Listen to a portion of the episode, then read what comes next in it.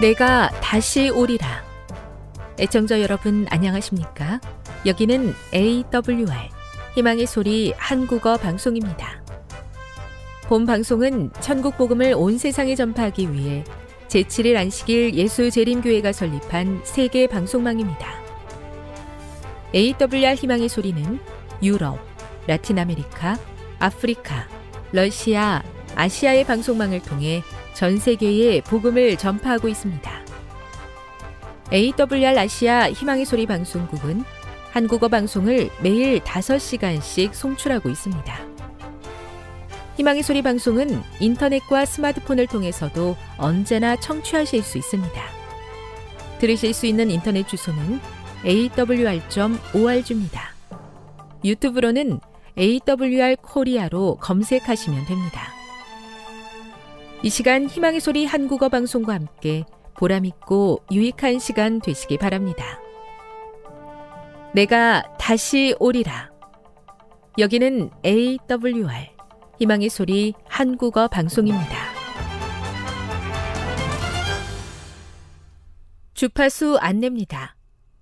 괌에서 송출하는 우리 방송은 한국 표준시로 밤 9시에 9895kHz로 밤 11시에 9800kHz로 다음날 오전 6시에 9695kHz로 각각 1시간씩 방송하고 있습니다. 우즈베키스탄에서 송출하는 우리 방송은 한국 표준시로 밤 10시에 15,670kHz로 타지키스탄에서는 밤 9시에 15,505kHz로 송출하고 있습니다. 애청자 여러분의 많은 청취 바랍니다.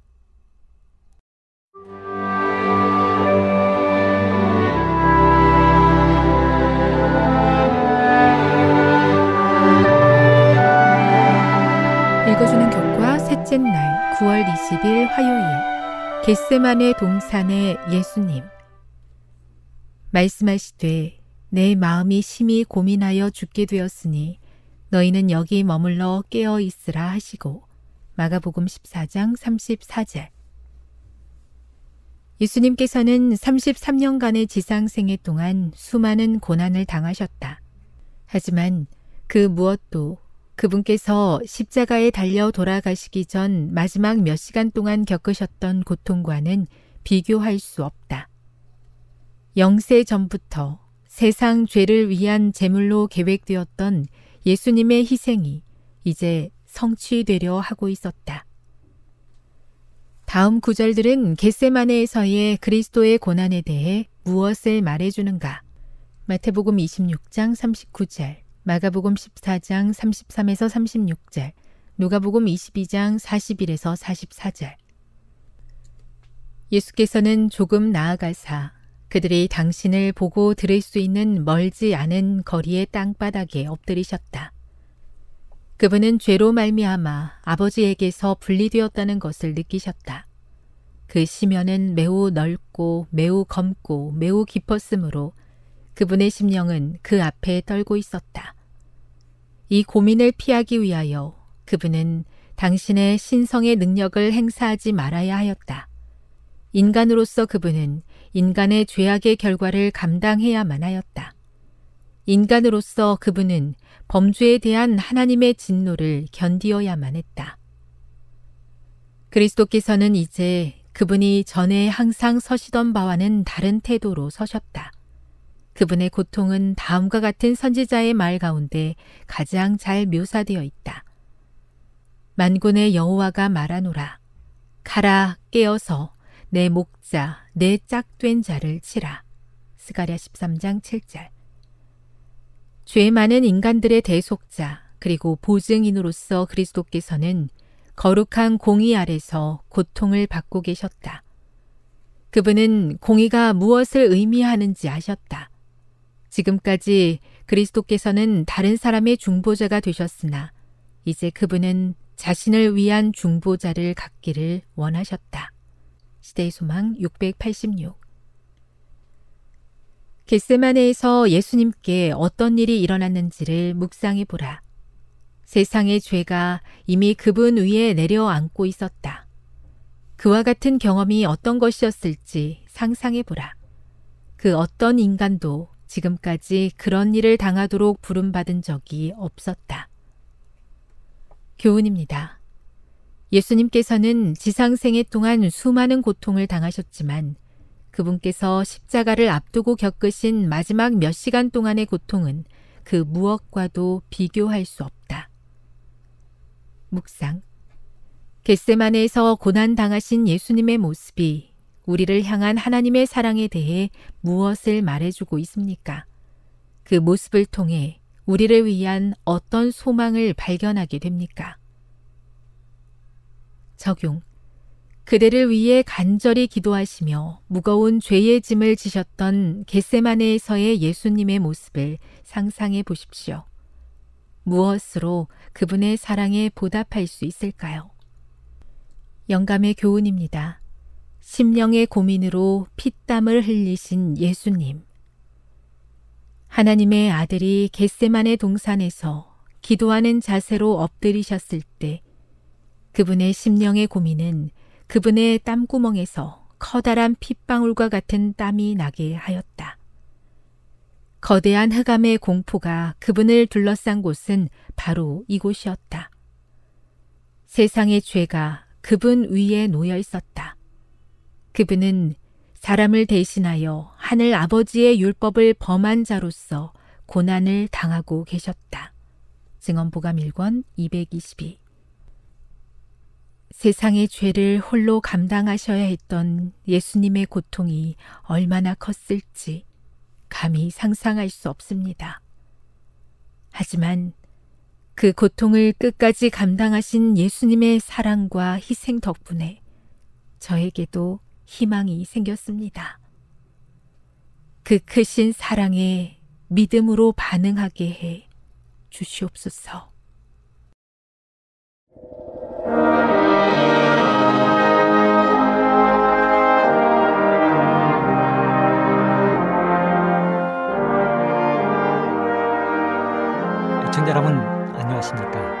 하나님의 귀한 말씀으로 감동과 은혜를 나누는 시간입니다. 먼저 하나님의 말씀 마태복음 24장 3절로 14절의 말씀을 함께 읽도록 하겠습니다. 예수께서 감남산 위에 앉으셨을 때에 제자들이 조용히 와서 이르되 우리에게 이르소서 어느 때 이런 일이 있겠사오며 또 주의 임하심과 세상 끝에는 무슨 징조가 있사오리까 예수께서 대답하여 이르시되 너희가 사람의 미혹을 받지 않도록 주의하라.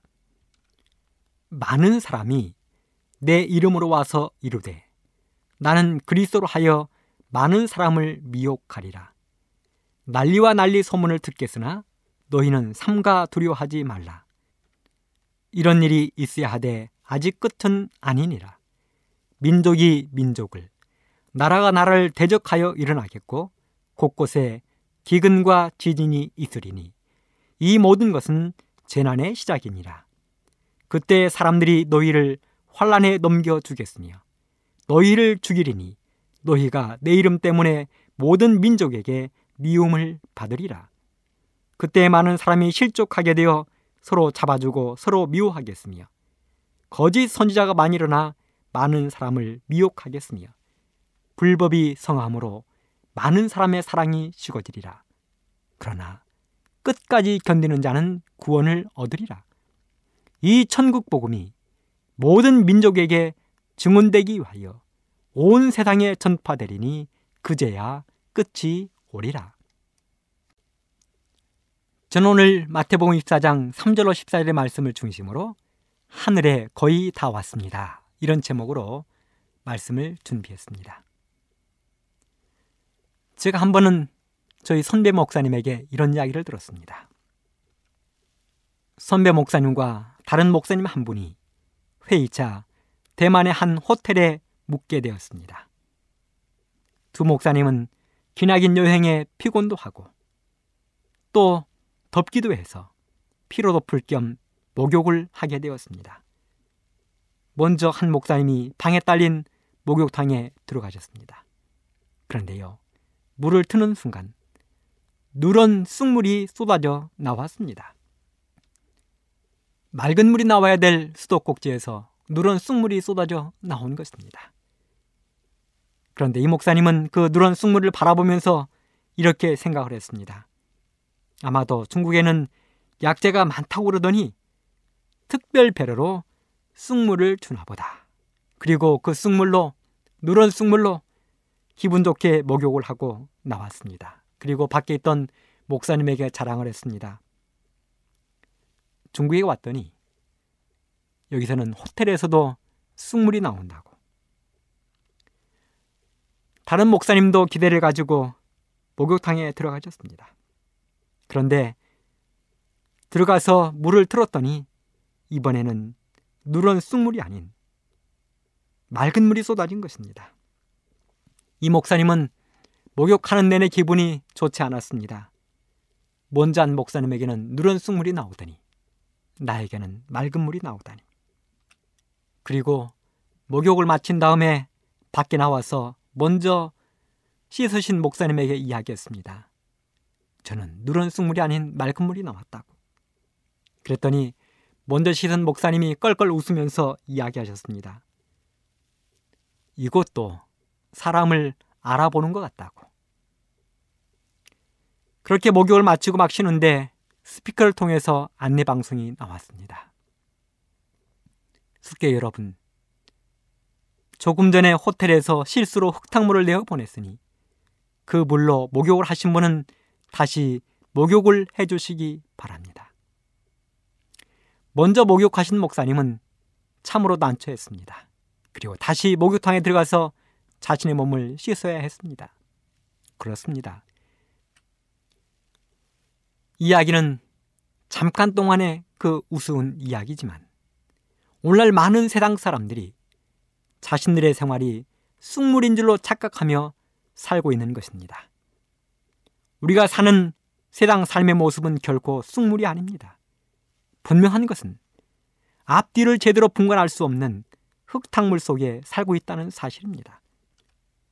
한치 앞을 구별할 수 없는 흙탕물 속에 살고 있는 것입니다. 그러므로 우리가 흙탕물 속에 살고 있다는 것을 깨닫는 순간 지체 없이 다시 씻을 수 있는 용기를 가져야 하는 것입니다. 오늘날 많은 사람들이 그들의 앞날에 대해서 이야기를 하거나 잘못된 점을 이야기해주면 정말 싫어합니다. 어떤 사람들은 교회에 와서 듣기 좋은 이야기나 위로의 말만 들으려고 합니다. 그런데요, 세상의 종말이 얼마 남지 않았다는 등 우리 모두는 죄인이라는 이야기를 들으면 신앙을 포기하고 교회를 떠나는 사람을 많이 보았습니다. 하루는 어느 목사님이 죄에 대해서 날카롭게 설교를 하셨습니다.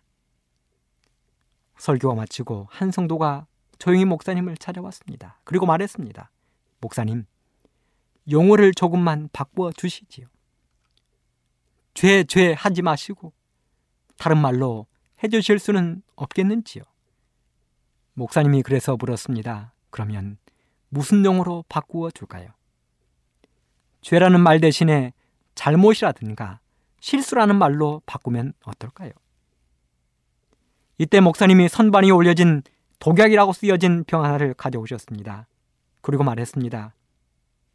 성도님, 이건 독약이 분명한데 여기에다 독약이라고 쓰지 않고 진통제라고 써놓을까요? 그렇습니다. 마지막을 향하여 달려가고 있는 이 시대에 많은 사람들의 마음속에 언제부터인가 이 세상에 안주하려는 그 마음이 조금씩 들기 시작하고 있습니다. 하나님을 믿는다고 하는 사람들도 이 땅에 소망을 두고 살아가려는 모습이 종종 보이고 있습니다. 예수님은 어제도 안 오시고 오늘도 안 오셨으니 내일도 안 오실 것이라고 믿고 싶어 합니다. 처음에는 모든 것을 예수님 중심으로 생각했지만 이제는 이 땅에서 오래 살 것처럼 생각이 변했습니다. 처음에는 예수님의 재림에 대해서 말씀을 들으면 가슴이 두근거리고 뛰었는데 지금은 저 설교는 옛날에 들었던 것이라고 미리 생각을 정해버립니다. 처음에는 죄에 대해 지적하면 회개해야 되겠다고 생각했는데 지금은 그렇지 않은 모습을 많이 보게 되는 것입니다. 오늘 여기 마태복음 24장 3절로 14절에 보면 예수 그리스도의 재림에 관하여 예수님과 제자들 사이에 이야기가 오가는 것을 볼 수 있습니다. 24장 3절에 보면 제자들이 엄청나게 중대한 질문을 예수님께 드렸습니다. 또 주의 임하심과 세상 끝에는 무슨 징조가 있사오리까? 예수님의 임하심과 세상 끝날에는 어떤 징조들이 있겠습니까? 어떤 징조가 있으면 이 세상에 끝이 오겠습니까? 그 질문에 대하여 예수님은 마태복음 24장 4절부터 14절에 자세하게 알려주셨습니다. 속 시원하게 알려주셨습니다. 예수님은 재림의 시기에 대하여 다음과 같이 말씀하셨습니다. 마태복음 24장 36절 그날과 그때는 아무도 모르나니 하늘의 천사들도 아들도 모르고 오직 아버지만 아시느니라. 마태복음 24장 42절로 44절 그러므로 깨어 있으라 어느 날에 너희 주가 임할런지 알지 못함이니라. 너희도 아는 바니 만일 집주인이 도적이 어느 경점에 올 줄을 알았다면 깨어 있어 그 집을 뚫지 못하게 하였으리라. 이러므로 너희도 예비하고 있으라 생각지 않은 때 인자가 오리라. 마태복음 24장 32, 33절 무화과 나무의 비유를 배우라. 그 가지가 연하여지고 잎사귀를 내면 여름이 가까운 줄 아나니 이와 같이 너희도 이 모든 일을 보거든 인자가 곧 예수님이 문 앞에 이런 줄을 알라. 예수님의 이 말씀을 종합해 보면 이 땅에서 우리는 그리스도의 재림의 시기는 아무도 알 수 없지만 생각지 않은 때 오심으로 징조가 보이거든 깨달아 알고 준비하라는 것입니다. 그러므로 우리는 내일 오시더라도 100년 뒤에 오시듯 준비하고 100년 뒤에 오시더라도 내일 오시듯 준비해야 하는 것입니다. 사람들은 이런 모습이 보이면 내일은 비가 올 것이라고 이야기합니다. 밤 하늘에 달무리가 보이면 내일은 비가 올 것이라고 사람들은 생각합니다. 우리 어른들의 허리가 쑤시고 무릎이 쑤시면 아이고 내일은 비가 올 것 같다고 이야기합니다. 마파람이 불고 개미들이 줄을 지어 가면 사람들은 비가 올 것이라고 생각합니다.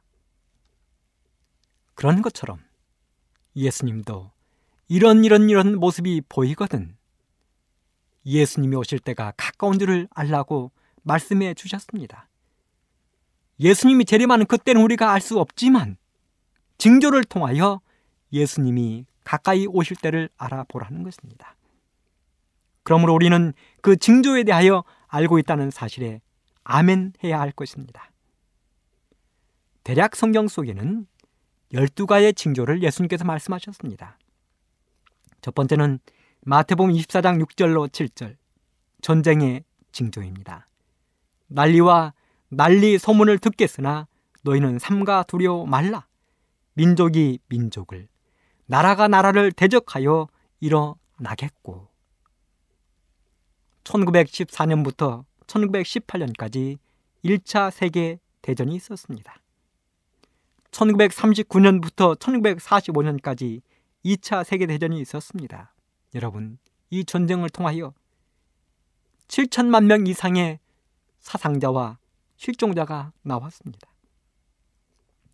1900년부터 1970년까지 70년은 지구상은 피로 얼룩진 역사였습니다. 끊임없는 전쟁이 있었습니다. 우리가 살고 있는 대한민국과 우리 북한 동포들이 살고 있는 이 땅도 역사적으로 900번 이상이나 엄청난 전쟁을 치룬 전쟁의 현장입니다. 예수님은 말씀하셨습니다. 난리와 난리 소문을 듣겠으나 너희는 삼가 두려워 말라. 오늘날도 이 땅의 수많은 나라들이 전쟁을 치르고 있습니다. 애석하게도 우리 대한민국과 북한도 여전히 휴전 협정을 맺고 남북 동포들이 서로를 향하여 총불리를 겨누고 있는 현상을 저희들은 보고 있지 않습니까? 두 번째는 기근에 대하여 말씀하셨습니다. 기근의 징조, 배고픔의 징조입니다. 마태복음 24장 7절로 8절에 처처의 기근이 있겠다고 말씀하셨습니다. 현 세기에 가장 큰 세 번의 기근이 있었습니다. 1921년, 1933년 러시아에 큰 지진이 있었습니다. 1928년부터 1930년까지 중국에 기근이 있었습니다. 1943년, 43년부터 44년까지 벵갈 지방에 큰 기근이 있었습니다. 이 기근으로 2천만 명 이상이 굶어 죽었습니다. 현재는 어떻습니까? 아프리카 지역을 중심으로 매년 수백 수천만 명의 어린 아이들, 가난한 사람들이 굶어 죽어가고 있습니다. 기근의 징조가 있을 거라고 말씀하셨습니다. 세 번째는 지진의 징조입니다. 마태복음 24장 7절로 8절. 처처에 기근과 지진이 있으리니. 지나간 모든 지진은 차치하고서라도 지난 2004년 12월 26일 아침 7시 58분 인도양에 엄청난 지진이 있었습니다. 쓰나미가 있었습니다. 바다 해일이 일어난 것입니다.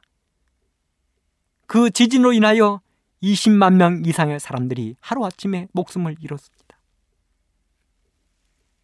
2008년 5월 12일 중국 쓰촨성에서 엄청난 지진이 있었습니다. 7만 명이 죽고 30만 명 이상의 사람들이 부상을 당했습니다. 2010년 1월 13일 아침 6시 53분 IT 섬나라 대지진이 있었습니다. 22만 명이 사망하고 30만 명 이상이 부상을 당했습니다. 2011년 3월 11일 일본 후쿠시마 대지진이 있었습니다. 원자력 발전소가 파괴되고 수만 명의 사람들이 목숨을 잃었습니다. 최근에는 지진이 너무도 흔해서 이제는 사람들이 몇십 명, 몇백 명, 몇천 명 죽는 지진은 이제 눈도 깜짝하지 않습니다. 예수님 말씀하셨습니다. 마지막 때가 되면 처처에 지진이 있을 것이라고 말씀하셨습니다. 네 번째는 온역의 징조입니다. 누가복음 21장 11절 온역 이름 모를 질병들이 온 세상에 발생하는 것입니다.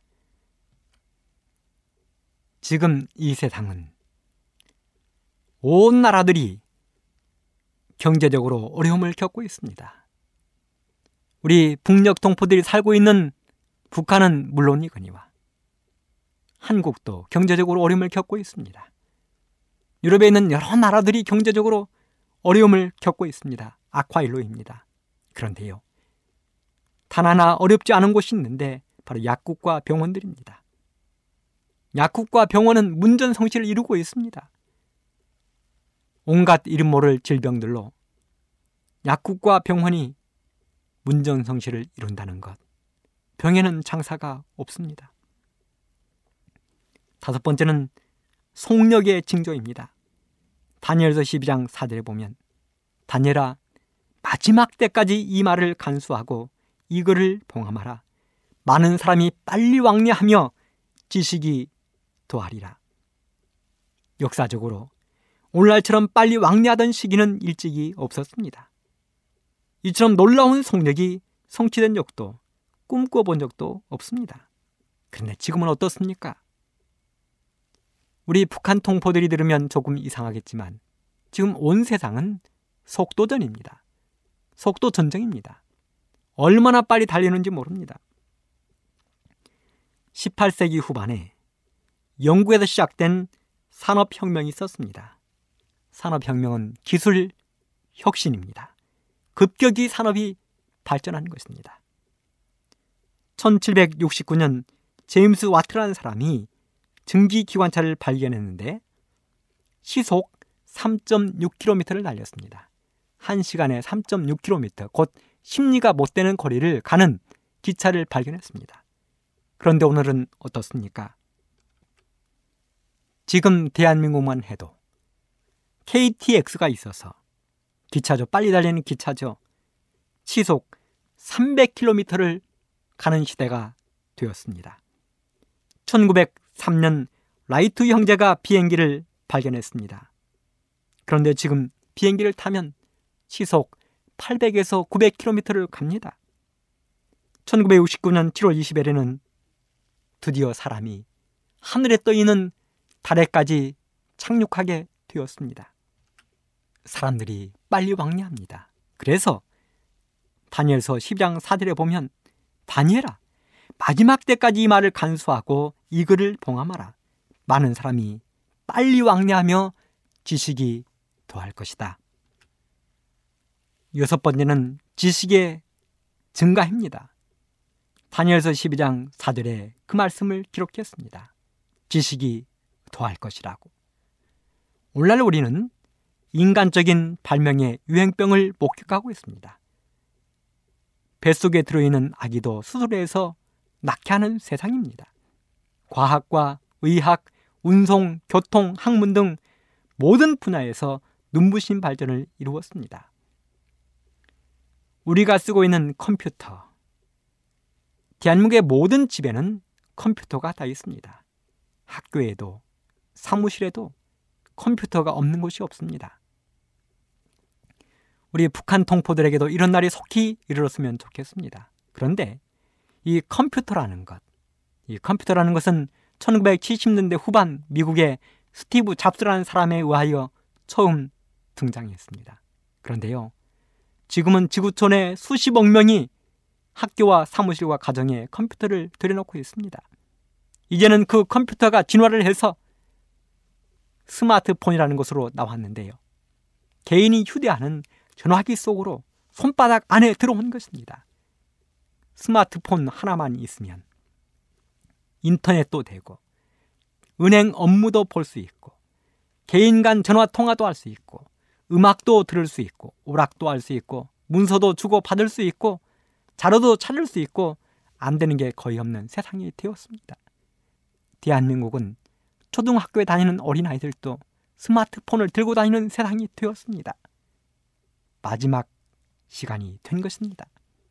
일곱 번째는 공포의 징조입니다. 누가복음 21장 25절 26절. 세상 사람들이 세상에 임할 일을 생각하고 무서워함으로 기절하리니 이는 하늘의 권능들이 흔들리겠습니다. 이렇게 편리한 세상이 되어도 날마다 들려오는 사건과 사고 소식들을 들으면서 사람들은 기절하겠다고 이야기했습니다. 일본 후쿠시마 대지진이 있었을 때 수많은 사람들이 기절했습니다. 기절하는 것입니다. 두려워 떠는 것입니다. 공포에 떠는 것입니다. 여덟 번째는 고통하는 때 징조입니다.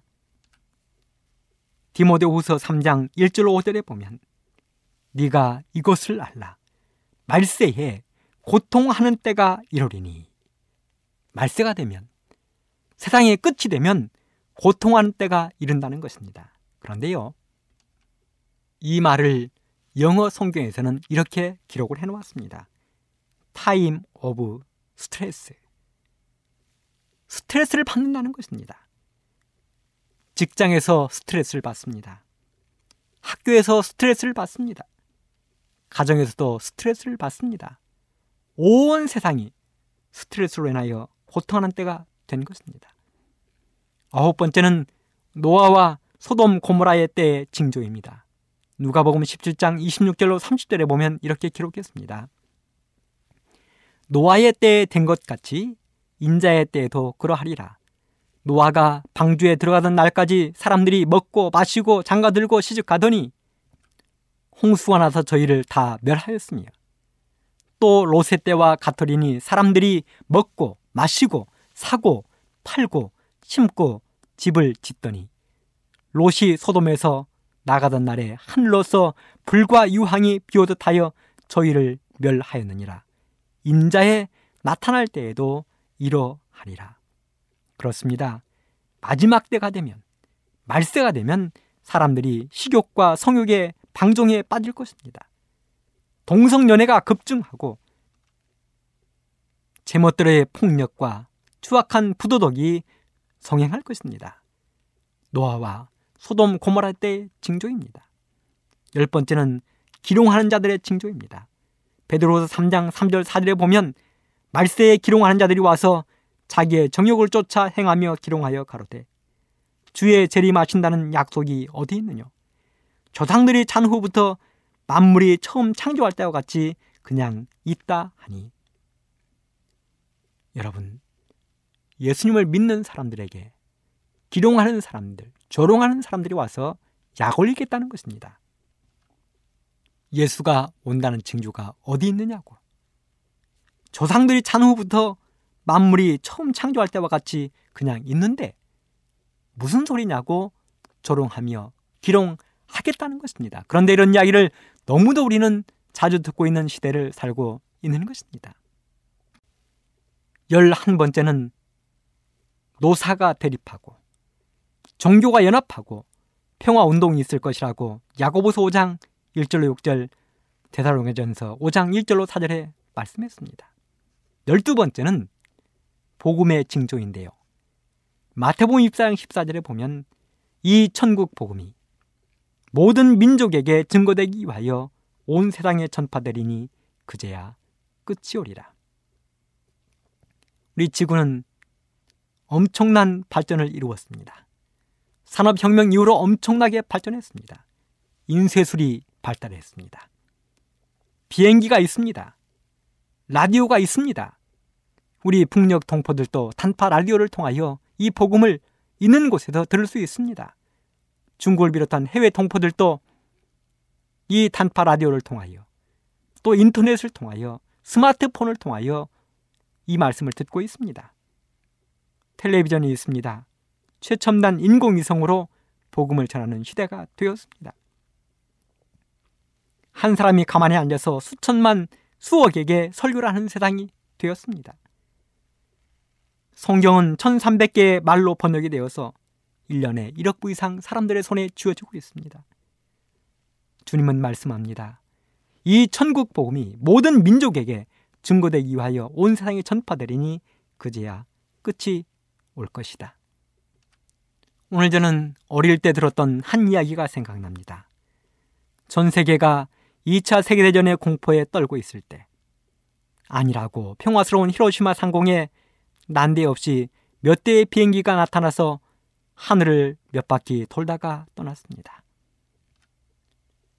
그 비행기들은 히로시마 상공에 수없는 삐라를 뿌렸는데요. 수많은 시민들이 뿌려진 삐라를 들고 있기 시작했다는 것입니다. 그 내용을 요약해 보자면 히로시마 시민에게 알린다. 모든 시민은 8월 6일 아침 공시까지 50리 밖으로 대피하라. 히로시마 시민에게 공고한다. 모든 시민은 8월 6일 아침 공시까지 50리 밖으로 대피하라. 오직 먹고 마시며 안일했던 수십만의 시민들은 경고장을 놓고 수군거리기 시작했습니다. 어떤 이는 공갈이다. 어떤 이는 거짓말이다. 어떤 이는 지게 생겼으니 별 위협 다 하네. 어떤 이는 설마 그때 가서 보자고. 그리고 극소수만 대피했다는 것이죠. 드디어 1945년 8월 6일 아침 히로시마에는 엄청난 원자 폭탄이 투하되고 그 원자 폭탄으로 30만 명이 죽거나 부상을 당했습니다. 히로시마 시내가 완전히 잿더미가 되었습니다. 사랑하는 애청자 여러분, 우리는 미국의 공군이 뿌려놓은 것과는 비교할 수도 없는 엄청난 그리스도의 재림을 눈앞에 두고 살고 있습니다. 절대로 거짓이 없는 우리 예수님께서 성경 전체를 통하여 천 번 이상 예수님의 재림에 대하여 경고하고 있습니다. 이제 우리는 우리의 목적지인 하늘에 거의 다 왔습니다. 이 방송을 들으시는 우리 애청자 여러분, 특별히 북한 통포 여러분, 우리의 목적지, 영원한 행복이 있는 하늘에 거의 다 왔습니다. 조금만 더 가면 되는 것입니다. 조금만 더 인내하면 되는 것입니다. 예수님은 오실 것입니다. 모든 징조들이 예수님이 오셔야 됨을 알려주고 있습니다. 그러므로 우리는 오늘도 내일도 모든 시간들을 통하여 주님의 재림을 철저히 준비하고 주님이 오시면 하늘 한도 빠짐없이 영원한 하늘에서 주님이 준비하신 영생을 얻게 되기를 간절히 바라면서 이 시간을 마치도록 하겠습니다. 감사합니다. 지금 여러분께서는 AWR 희망의 소리 한국어 방송을 듣고 계십니다.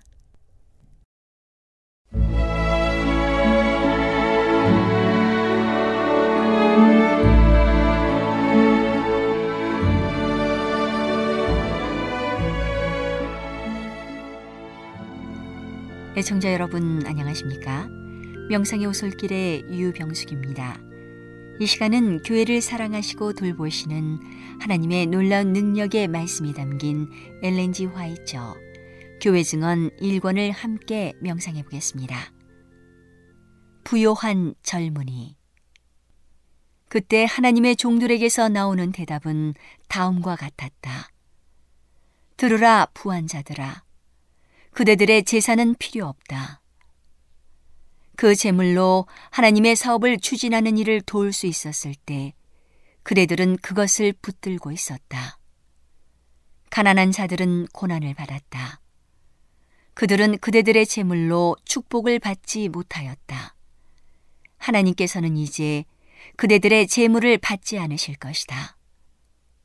그리고 다음의 말이 나에게 지적되었다. 보라 너희 밭에 추수한 품꾼에게 주지 아니한 삭시 소리 지르며 추수한 자의 우는 소리가 만군의 주의 귀에 들렸느니라. 나는 소득이 되는 모든 재물에 하나님이 같이 계신 것은 아님을 보았다. 때때로 재물을 얻는 일에 사탄이 하나님보다 더 많은 작용을 해왔다. 재물의 많은 부분은 고용인의 삭슬 통하여 그들을 압박함으로 얻는다. 본성적으로 탐욕적인 부자는 고용인을 학대하고 할 수 있는 대로 개인의 이익을 취함으로 재물을 얻는다. 그리하여 그는 불처럼 자기 살을 먹어버릴 재물을 늘리고 있다. 어떤 사람들은 엄격한 정직, 곧 자랑할 만한 길을 걸어오지 않았다. 그런 사람들은 전혀 다른 길을 택하고 세월을 아끼기 위하여 빨리 일해야 한다. 안식일을 준수하는 많은 사람들이 여기에서 실수를 범한다. 그들의 가난한 형제들까지 이용의 대상이 된다.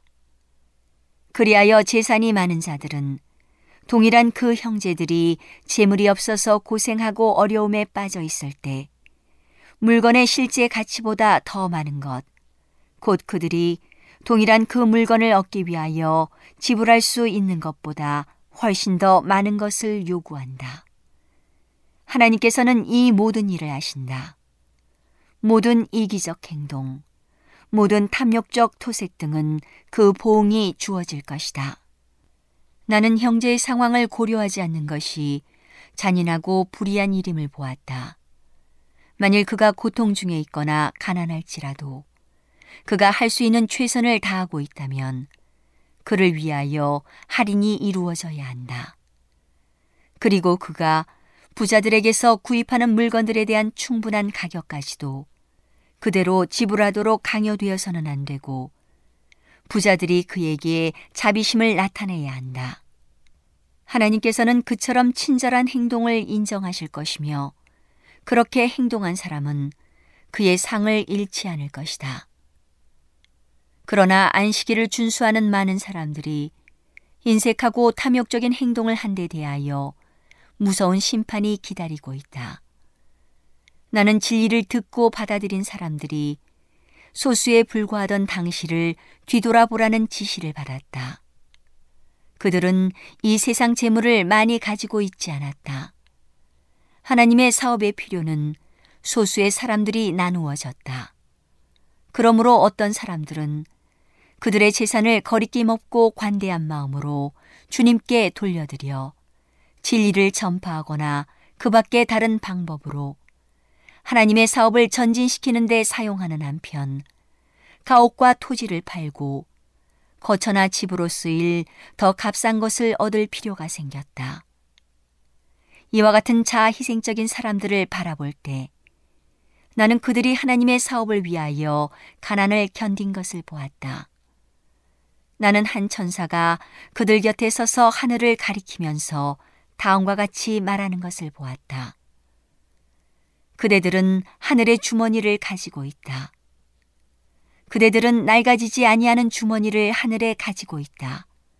끝까지 견뎌라. 그리하면 그대들의 상급이 클 것이다. 하나님께서는 많은 사람들의 마음을 감동시키셨다. 다른 사람들에게 제시하기 위하여 불과 소수의 사람들이 그처럼 많은 희생을 해온 진리는 승리를 거두고 많은 사람들이 그 진리를 붙들게 되었다. 하나님께서는 당신의 섭리로 재물을 가진 사람들을 감동시켜 진리 가운데로 이끌어들여 당신의 사업이 확장됨에 따라 사업의 필요가 충족되게 하셨다. 많은 재산이 안식일 준수자의 대열에 들어오게 되었으므로 나는 현재 하나님께서 당신의 백성들이 비싼 집을 보다 값싼 집으로 바꾸는 것을 제외하고는 그들이 살기에 필요한 집을 요구하지 않으시는 것을 보았다. 그러나 재산을 많이 가진 자들이 하나님의 음성을 듣지 않고 세상을 끊어버리지 않고 하나님을 위하여 그들의 소유와 토지의 일부를 처분하지 않고 희생하지 않는다면 그분께서는 그들을 지나쳐 버리시고 예수님을 위하여 어떤 일이라도 즐겨하되 심지어 하나님의 사업의 필요에 응하기 위하여 집까지도 팔 사람들을 부르신다. 하나님은 자원에서 바치는 선물을 받으실 것이다. 바치는 자들은 그렇게 하는 것을 하나의 특권으로 여겨야 한다. 어떤 사람들은 풍족한 중에서 바침으로 궁핍을 느끼지 않는다. 특별히 그리스도의 사업을 위하여 어떤 것도 희생하지 않는다.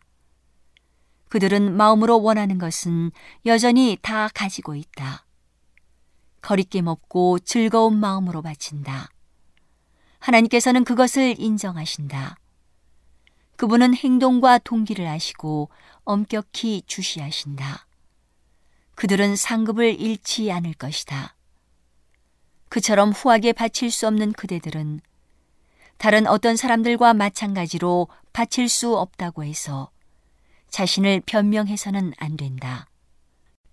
오늘은 하나님의 놀라운 능력의 말씀이 담긴 엘렌지 화이처 교회 증언 1권을 함께 명상해 보았습니다. 명상의 오솔길이었습니다.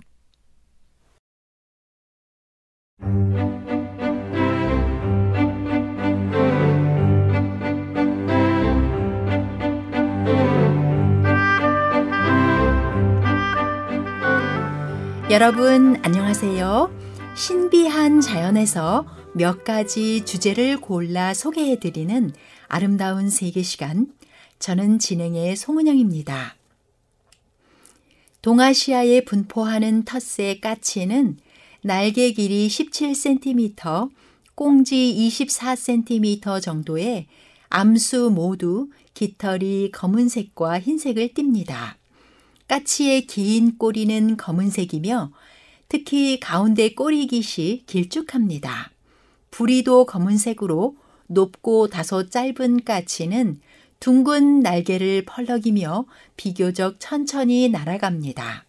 산란기는 2월에서 5월이며 해마다 한 번씩 번식하고 한 배의 산란수는 2개에서 7개입니다. 까치는 번식기에 머리 꼭대기의 깃털을 세우거나 꼬리를 높이 치켜들고 꼬리 끝을 넓게 폈다 접었다 하며 구의 행동을 보입니다. 까치알은 엷은 녹색 바탕에 어두운 갈색과 잿빛의 얼룩점이 퍼져 있습니다. 알을 품은 지 17일이나 18일 만에 새끼를 부화하고 그 뒤로 22일에서 27일 정도의 둥지를 떠납니다. 알을 품고 있는 동안 수컷은 암컷에게 먹이를 날라다 줍니다. 까치는 잡식성으로 작은 물고기와 곤충, 곡식, 쥐 등을 먹고 숲의 해충을 잡아먹어 사람에게 이로움을 주지만 과수원이나 밭의 과일 작물에 피해를 끼쳐 해가 되기도 합니다. 그리고 산란기에 집을 짓는 동안이나 영역을 침범당하면 자신을 공격하는 것으로 간주하고 엄청난 고함 소리와 함께 사람을 공격합니다. 까치는 참새처럼 뒷발가락이 한 개이며 까마귀보다 작아서 콩콩 뛰며 걸을 수 있습니다. 까치는 꼬리가 길어 앉은 까치를 보면 꽁지를 위아래로 까딱거리는 모습이 자주 보입니다.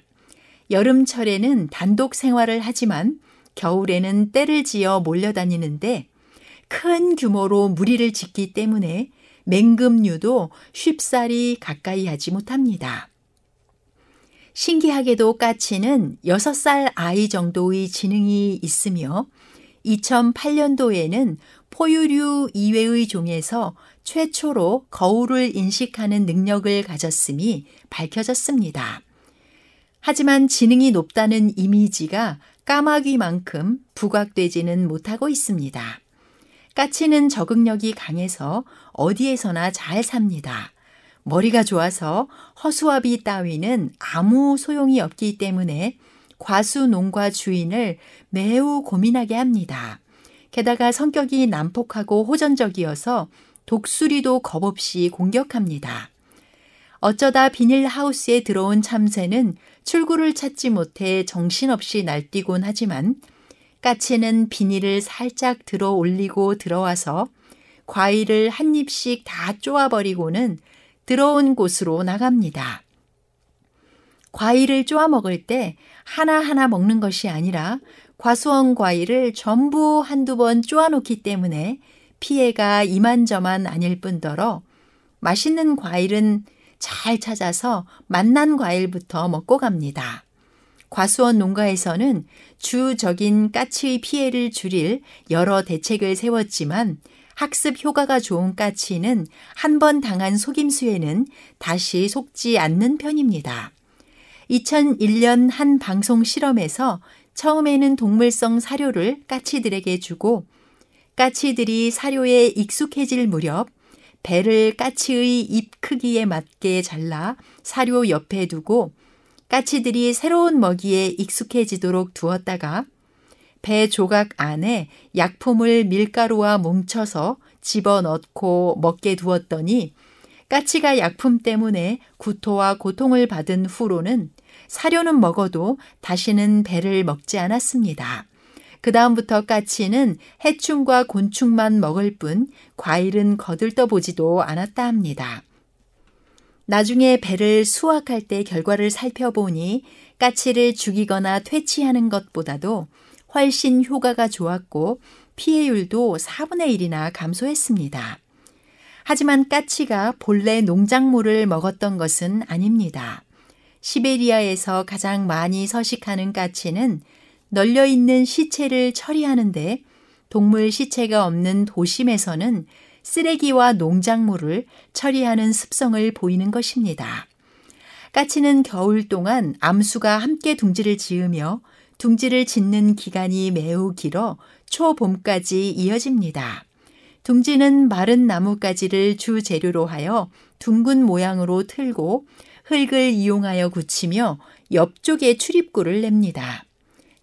쌓지 않고 촘촘하게 끼워 넣기를 하면 나뭇가지 사이에 닿는 면이 많아지고 구형으로 만들면 외부에서 오는 힘이 분산되기 때문에 튼튼한 구조가 됩니다.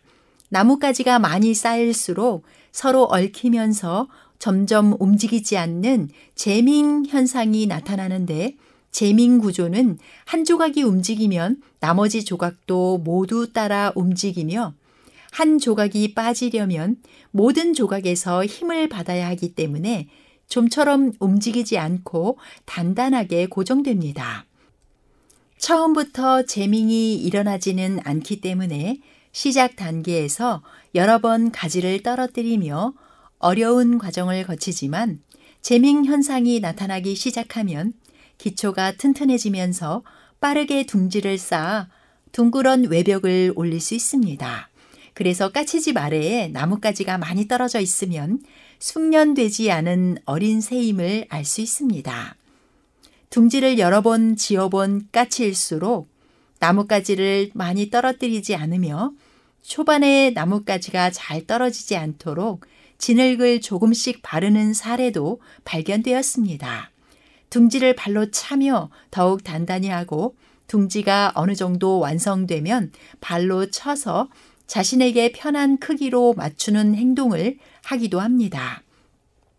몇몇 연구자들이 나뭇가지를 무작위로 섞은 뒤 누르는 실험을 진행한 결과 둥지에 계속해서 힘을 주면 점차 단단하고 안정된 구조로 바뀐다는 것을 알아냈는데 고무처럼 탄력이 있으면서도 튼튼한 구조를 유지했습니다. 이런 원리는 실제 건축에 적용되어 까치가 둥지를 짓는 방식처럼 막대만으로도 큰 구조물을 단번에 만들어낼 수 있습니다. 높은 곳에 위치한 까치집은 비바람이 세차게 몰아쳐도 끄떡없이 견뎌내며 새끼들을 아무 탈 없이 키워냅니다. 그 이유는 나뭇가지와 가지 사이에 드문드문 나 있는 틈이 바람 길이 되어주기 때문입니다. 해풍에 오래된 나무는 부러질지라도 까치집은 무너지지 않습니다. 그리고 물 빠짐도 좋습니다. 까치는 둥지에 쓸 나뭇가지를 부러뜨릴 때 부리와 자신의 체중을 이용합니다. 완성된 둥지는 약 1.5kg 정도로 새 둥지 치고는 상당히 무거우며 이를 지탱할 수 있는 크고 높고 튼튼한 나무 가운데 안정된 곳을 선택합니다. 드물게는 땅 위 4m 높이의 소나무와 전나무 등 침엽수의 나뭇가지에 둥지를 틀기도 합니다. 까치집은 내부가 널찍하며 지붕이 있어 비바람을 피하고 출입구도 삐죽삐죽한 나뭇가지 때문에 철옹성과 같습니다. 가는 나뭇가지에 진흙을 섞어 만든 내부에는 둥지가 하나 더 있습니다. 그리고 그 안에는 깃털 같은 부드러운 재료로 카페트를 깔아놓습니다. 재료를 다양하게 사용하며 이중으로 집을 짓는 이유는 내부 둥지의 보온력이 뛰어나게 하기 위함입니다. 고린도전서 2장 9절에는 하나님께서 자기를 사랑하는 자들을 위하여 예비하신 모든 것은 눈으로 보지 못하고 귀로 듣지 못하고 사람의 마음으로 생각하지도 못하였다 함과 같다고 기록하고 있습니다. 어버이 까치가 새끼들을 위해 좋은 집을 준비하는 것은 예수님의 사랑을 닮았습니다.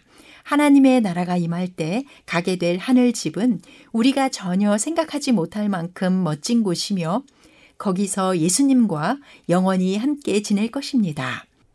하늘 집을 더욱 소망하시게 되기를 바랍니다. 지금까지 아름다운 세계였습니다. 안녕히 계십시오.